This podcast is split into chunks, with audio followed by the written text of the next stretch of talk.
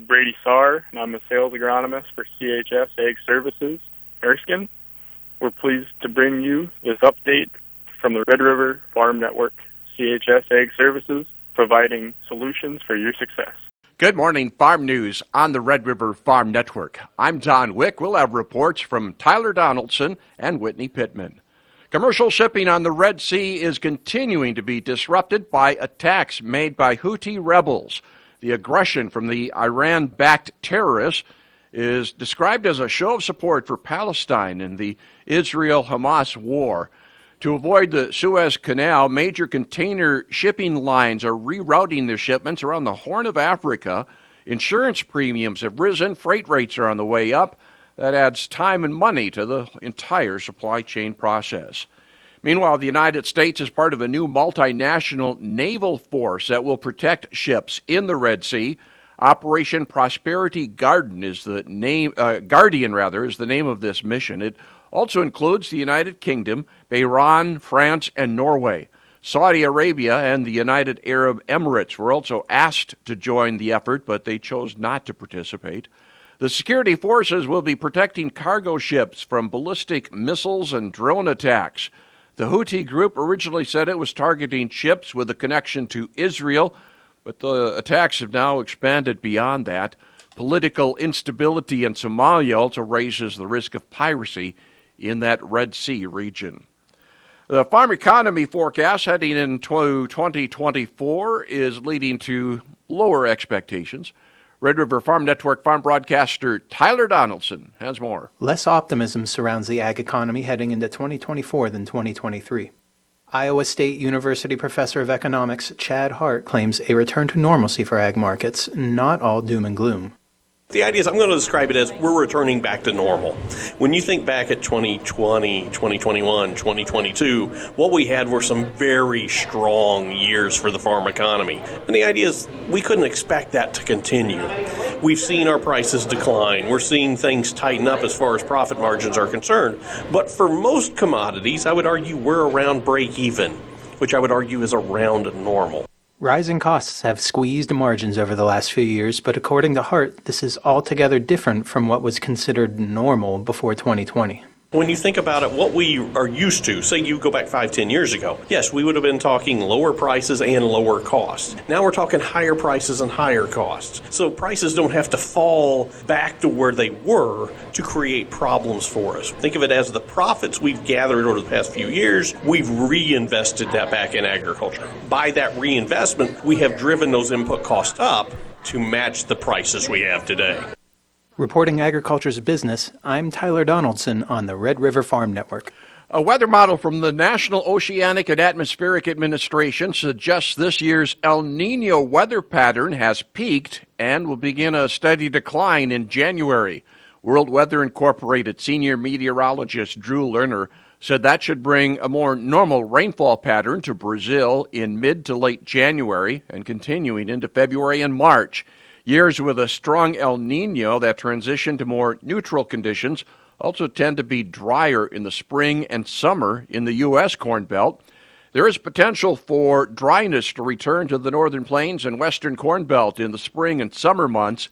If a La Nina returns, those tendencies would increase, but Lerner says the confidence in that scenario right now is very low. Minnesota Corn Growers Association Executive Director Adam Birr is happy with the Treasury Department announcement that it will use the GREET model to determine renewable fuel standards. Excited. That is a huge piece of this domino. Uh, in order to get to the to production and use that we need to for the goals that have been established, there's also some policy things that have to happen. And the use and the announcement by, by the Department of Treasury to use the GREET model really uh, opens up the road and, and, creates the pathway for us to, to get to that uh, use of that tax credit and, and get to those production goals that have been established uh, for the nation and for the state. Birr says work and advocacy for this decision will create opportunities for farmers. There's been a lot of uh, work and advocacy work done on behalf of the national corn growers and folks from the, the industry. So that uh, Friday's announcement was a big announcement. It's a huge step for us to to move down the SAF uh, pathway. The Argentine government plans to increase the export tax on soybean oil and soybean meal to 33%. That's a 2% bump from the current tax rate. The decision is being criticized by Argentina's export companies and soybean processors. The American Farm Bureau Federation met in Washington, D.C. last week with state presidents from all across the country. Minnesota Farm Bureau is working to find a solution to Prop 12 and similar proposed policies for pork producers. Let's find a solution to Prop 12. Uh, we're the number two hog producing state in the nation, and uh, 15% of the pork in the country is consumed in California, but they won't even allow pork that's non Prop 12 compliant to travel through to the ports to be exported. And that's a, a major concern, and, and how do we address that? There are talks to include some sort of solution in the Farm Bill, but those uh, negotiations are moving slowly. We hear there's text for the Farm Bill and some kind of inclusion of Prop 12 language is in the House side. We have not heard if it's in the Senate side. Um, but it's kind of getting to that point where it has to be addressed, um, or this is going to get the slippery slope that we're starting to set if certain states can dictate how that interstate commerce works um, within the United States. And so the EATS Act was proposed a while back. That was a no-go uh, uh, for Dems. We're trying to work with our Congresswoman Angie Craig, who's on the Ag Committee. She's uh, she's really knows this issue and, and trying to find a solution that, that can work for both sides and work for those hog producers in, in the United States. U.S. Cattlemen's Association Senior Policy Advisor Jess Peterson says getting the livestock title in the next farm bill is a priority and it would benefit producers. Then there's been some kind of tied to the corporate ag side that don't like the livestock title. U.S. Cattlemen's remains very focused. We need a livestock title. As I heard, there's 15 titles in the farm bill. Get a livestock title in there.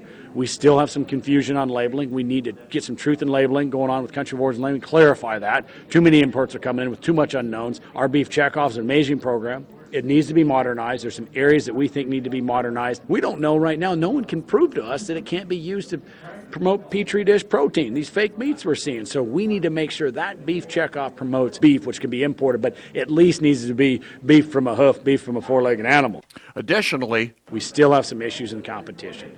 Increasing cash trade, getting an office of special counsel in the Department of Agriculture. They've made some good steps forward. We need to see some subpoena power with an office of special counsel. These are no brainer items. This is what makes sure you have a fair, honest, competitive cattle market. Get a livestock title in there, get these provisions in there. U.S. Cattlemen's is all on board. Sign up now underway for the agricultural risk coverage and price loss coverage programs. Farmers can enroll and make election changes for the 2024 crop year until March 15th. If farmers do not submit their election revisions by that deadline, their elections remain the same as what they was done this past year. Brazilian farmers will have some tough cropping decisions to make. A Brazilian agriculture consultant, Kory Melby, says there is a lot of uncertainty. We got to keep in mind out in Mato Grosso and Goiás, some of these guys have planted two, three times in, in spots, of course. So um, it's going to be a wide, wide range of soy harvest and conditions. Um, from you know, harvesting started last week to soy that uh, has been planted recently, and the planting date to plant soy for Mato Grosso has been extended to January 13th. So this has many connotations going forward that we don't have the answers to today. Second crop corn acres will be down. All of my contacts are saying, you know, 20, 30% uh, reduction in corn seed sales uh, to date. Um, more, I think, in other states. Um, again, that could change going forward. Corn is profitable profitable again at the moment. But um, with the extension of the soy uh, planting dates, um, I, I kind of think some of these guys are going to go soy soy yet, just to try and pull off a crop one way or another. The president of the Federal Reserve Bank of San Francisco is calling for three interest rate cuts in 2024. In an interview with the Wall Street Journal, Mary Daly said the goal is to bring inflation down to 2% with a few with few disruptions as possible to the labor market. A Jeffers, Minnesota farmer is facing 3 years in prison for defrauding organic grain customers.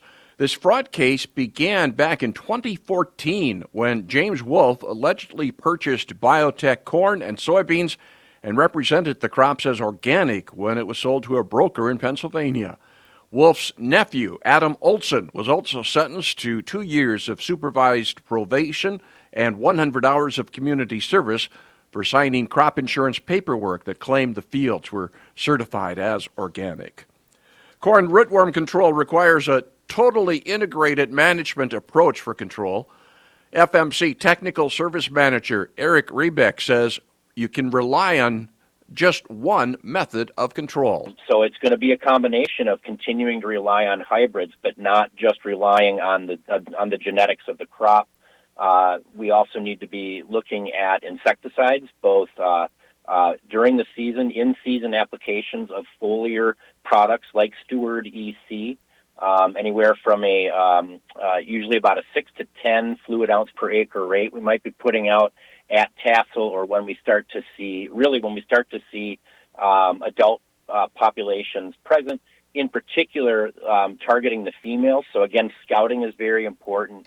And in furrow application the following season for corn on corn is critical for the control of corn rootworm. Um, coming back with an in furrow application of a product like Capture LFR, um, or Ethos XB, which will be available in 2024. Ethos Elite LFR. Um, that's a bio. It's it's an insecticide and a biofungicide all in one package. Um, putting that in the furrow uh, the following season um, is going to kind of mop up those larvae that are still there um, after winter kill and egg lay from the previous year. This two pronged approach has uh, proven to be um, very highly effective in um, in maintaining uh, corn stand, which translates into protection of yield. German farmers filled the streets of Berlin with tractors yesterday in a protest over the loss of tax breaks.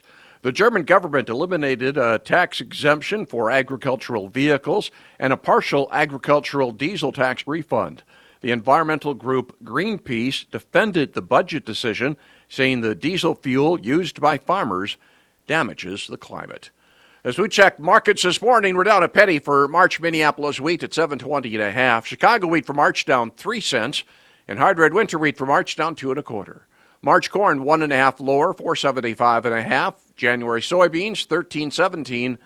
That is down by a dime. As we check in on the farm calendar, the uh, NDSU Getting It Right in Soybean Production webinar is going on this morning. It's a 8:30 start.